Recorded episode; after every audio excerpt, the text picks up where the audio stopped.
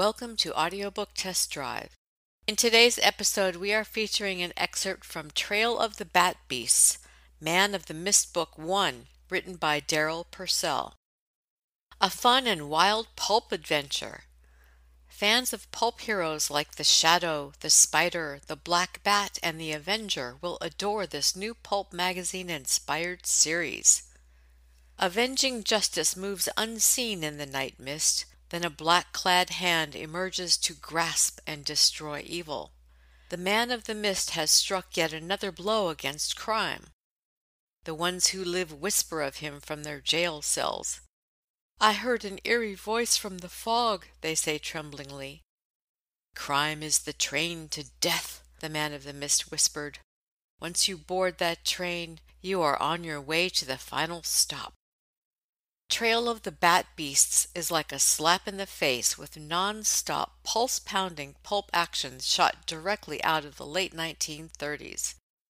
In his first full-length adventure, Ralph Thorne, a wealthy industrialist whose secret identity is the Man of the Mist, embarks on a trail of vengeance against the person or creature that murdered close friend and News Tribune editorial cartoonist Thomas Walker. Thorne uses his amazing skills to literally listen in on the brains of his enemies in their own homes in order to track down criminal perpetrators of evil and bring them to their end of the line justice. A master of mind control who can create and move invisibly through dense fog and mist, Thorne, aided by his beautiful blonde assistant Moxie Malone, battles a criminal organization that uses horrifying monsters to terrorize the big city. Human faced bat creatures on a mission of mass murder and a shroud wearing banshee with incredible powers. News Tribune publisher Lon Graham had advised the editorial cartoonist to show no mercy to local politicians. But after Walker is murdered, it is the man of the mist who sets out to show no mercy to crooked elected officials, mobsters, murderers, and those who prey on the innocent. But with all of his amazing mind control abilities, can he defeat a long dead evil with power beyond even the man of the mist comprehension? And now for your listening pleasure, an excerpt from Trail of the Bat Beasts. Chapter 1 the Art of Death. Crime is the train to death. Once you board that train, you are on your way to the final stop. Many criminals have heard the man of the mist's disembodied deep voice utter these words, but few have lived to tell about it.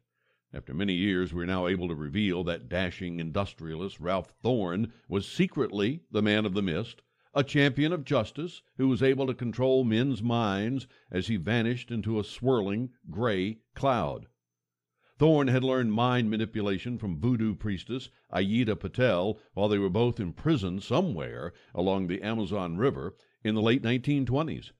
An old college friend who had claimed he discovered a plant in the rainforest which he alleged had the ability to cure infantile paralysis had lured the industrialist to the lush yet deadly jungle. Once he arrived, the "friend" knocked him out and turned him over to an evil warden of a privately funded prison farm. The "friend" then returned to America to collect a large bounty paid by one of Thorne's competitors. Aida was a beautiful Cajun practitioner of medicinal voodoo from Louisiana who, like Thorne, ran into a violent power struggle with a competitor who made her fortune through dark, mystic intimidation and murder. Although the priestess was knowledgeable in her art and power, her opponent was ruthless and paid traitors to destroy her in her own home. Aida was drugged and sent to the Amazon prison. She and Thorne became allies in their desires to escape and find revenge against the enemies responsible for their tortuous incarceration. The industrialist's high intelligence and desire for vengeance helped him learn Aida's voodoo secrets of controlling the thoughts of others. But after a long period of teaching, planning, and working together, the two became more than just allies. The lovers' angers, desires, and minds became one, and they were ready to take on the world to achieve justice. A perfect night to carry out their plan arrived. The guards had been celebrating the arrival of a large shipment of rum. The inmates were quiet. exhausted from a long day's work in the jungle, Thorne and the priestess were able to unite their mystic abilities and create a cloud of confusion in order to escape the hellhole Hooskow, while releasing the rest of the unlawfully imprisoned victims and killing many of their evil tormentors in the process. Unfortunately, Thorne survived to reach civilization without Aida, as she fell victim to an enemy with minds that couldn't be manipulated, a school of deadly piranhas. They had stolen a boat and were hurrying to escape poison darts being blown at them by Pastaza headhunters along the riverside. The priestess was struck in the back by a dart which caused her to fall into the Black River. Thorne always remembered her final scream as she sank under the thrashing, blood red water. Part of him died with her in that deadly river. Upon returning home, Thorne stepped back into his position as chairman of Thorne Industries. Once again, the formally attired industrialist epitomized the image of a successful businessman. He nourished the facade of being a wealthy playboy with no other interest beyond profits and having a good time. However, with the help of his spunky secretary, Moxie Malone, he secretly embarked on a quest to track down criminals and bring them to justice, starting with two very specific targets. Within a week, he encountered his former friend hiding underground in an abandoned gold mine in the Cascade Mountains of Northern California. When confronted, that friend was only too glad to explain his actions and inform on his benefactor before he accidentally slipped and fell to his death in a deep vertical mine shaft. And oddly enough, the man who paid him was reported missing that very week. It's suspected that his body may have been encased in tons of cement during the construction of a children's hospital. The man with the ability to vanish into a moving cloud of mist continued his vigilance in bringing those who do evil to their final rewards. Almost ten years after his return from the Amazon, the man of the mist embarked on one of his most dangerous and mysterious adventures.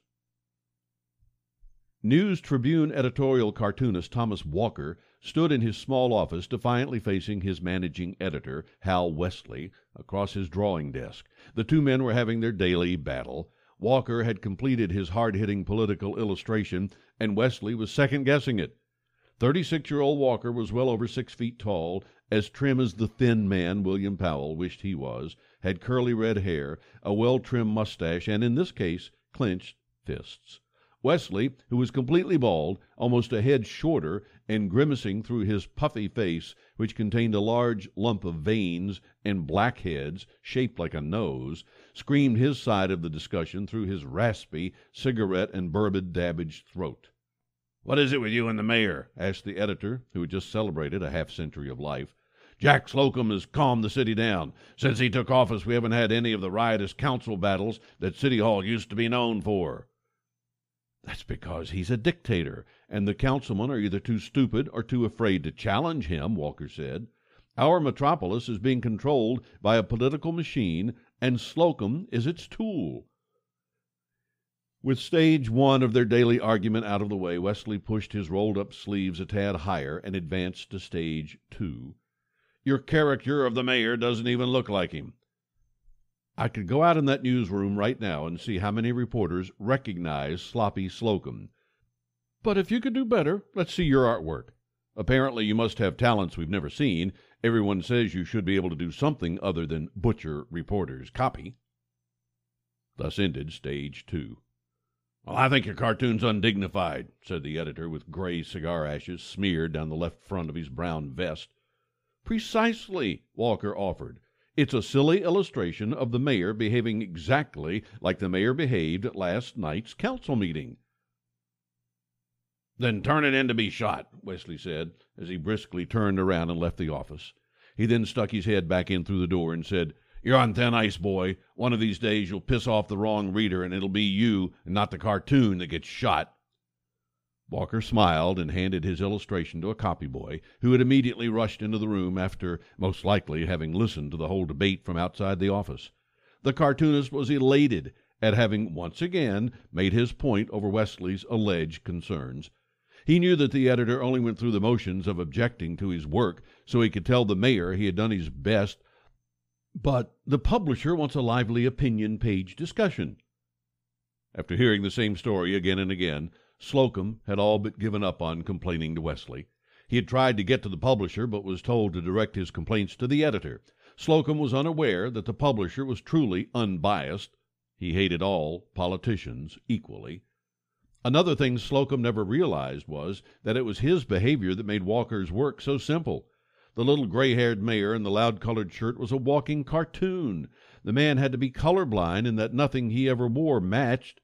He would jump all over people at the council meetings for things he didn't understand, and when someone tried to explain an issue to him, he would really go into his wounded cabaret girl act and prance all around the dais complaining that the world was out to get him, while his sycophantic councilmen shook their heads and clucked their tongues. Yes, Slocum may have been a crook, but he was also God's gift to a newspaper editorial cartoonist. Walker buttoned his collar cinched his tie, and put on his jacket and fedora. He felt fine as he walked through the newsroom, nodding to a few of the reporters who were banging out their efforts on deadline. His workday was over, and life was good, he thought. He planned on asking his girlfriend Annie out for dinner. He knew she would love it. They had been going together for almost a year, and things were getting serious. Being a newspaper editorial cartoonist was the culmination of a dream for the young man. He had struggled through many jobs before he landed at the News Tribune. Following a hitch in the Army, Walker had worked in a machine shop at nights while he attended art school. Then he became a cameraman's assistant in a magazine art department for a short time, followed by various low level advertising graphic positions. Whenever he wasn't working, he schlepped around a portfolio filled with political and gag cartoons to daily, weekly, and monthly publications. Those efforts finally paid off when he dropped in unannounced to show his work to a daily newspaper publisher, Lon Graham, who gave him his big break and told him to show no mercy on local politicians. He thought about his depiction of Mayor Slocum's behavior and knew he was continuing to carry out the publisher's wishes. Thoughts of having a pleasant dinner with Annie also brightened the artist's demeanor as he left the newsroom. The young man didn't wait for the elevator. He chose to take the classic formal stairway down to the newspaper's grand lobby.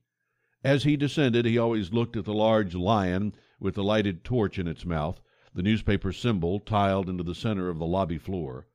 A line shot drawing of the lion appeared on the News Tribune flag as a message to readers that the publication would shine its light on the world without fear. Walker always felt that it was his job to do exactly that. He grabbed an early edition of the paper as he walked out the door into the quiet dusk. The top stories were the usual. Once again, British Prime Minister Neville Chamberlain flailed foolish remarks at anyone not as naive as he. Entertainer Eddie Cantor expressed enthusiasm for a successful first year for the March of Dimes assault on polio. And the ex wife of a violent criminal awaiting trial reported that her loved one had vanished from the local jail and she was concerned for his safety, which didn't seem like a big problem. The first two articles included posed photos of Chamberlain and Cantor, while the third featured a mugshot of the missing crook.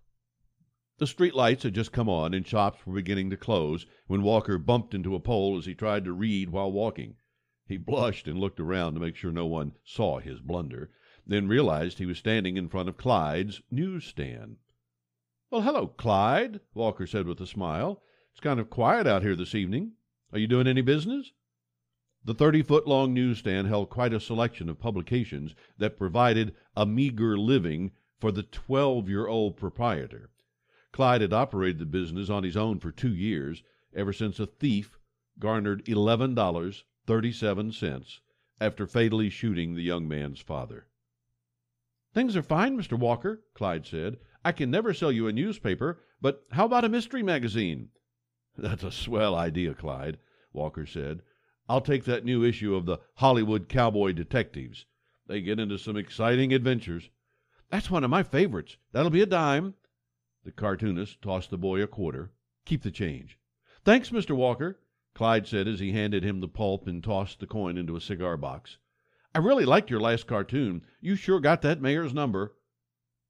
The man and the boy both noticed a darkness that quickly covered the area. Looking up, they saw the street lights dim and then go out. A cold breeze swirled around them. What the heck? Walker said as Clyde started dropping the covers over his racks to protect his publications from the storm or whatever was happening. Look! Clyde yelled as he locked the last flap in place over his racks and closed the front of his stand.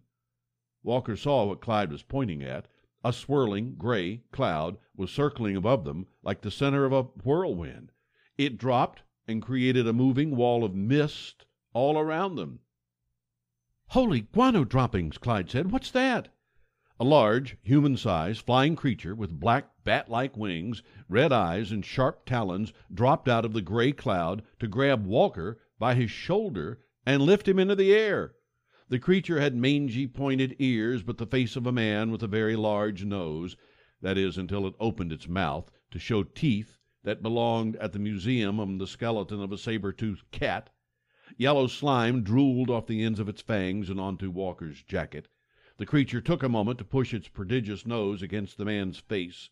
It snarled, reached down with one claw, grabbed Walker's right hand, and with a quick and deadly movement sliced off the cartoonist's fingers. Then it silenced his screams with the snap of its jaws. Clyde stood stone still as he watched Walker's head fall back from where the beast had bitten out most of his neck. The black furred nightmare, with red foam cascading off its lips, turned to confront the boy. The creature's eyes grew wide as it bent forward to snapping distance of the newsboy's face. One leather winged arm reached out, and a sharp talon touched Clyde's chin. The human like face smiled closely at the frightened boy, showing its dripping fangs, and lisped with a foul smelling, gravelly voice, Next time you die. Instantly the creature spread its wings and launched itself into the swirling gray mist that then receded into the night sky. The street lights popped, fizzled, and came back on, illuminating the quiet, empty neighborhood and a brutally murdered man lying in the blood soaked gutter. We hope you enjoyed listening to this excerpt from Trail of the Bat Beasts. If you would like to hear the entire audiobook, it can be purchased at Amazon.com, Audible.com, and iTunes.com.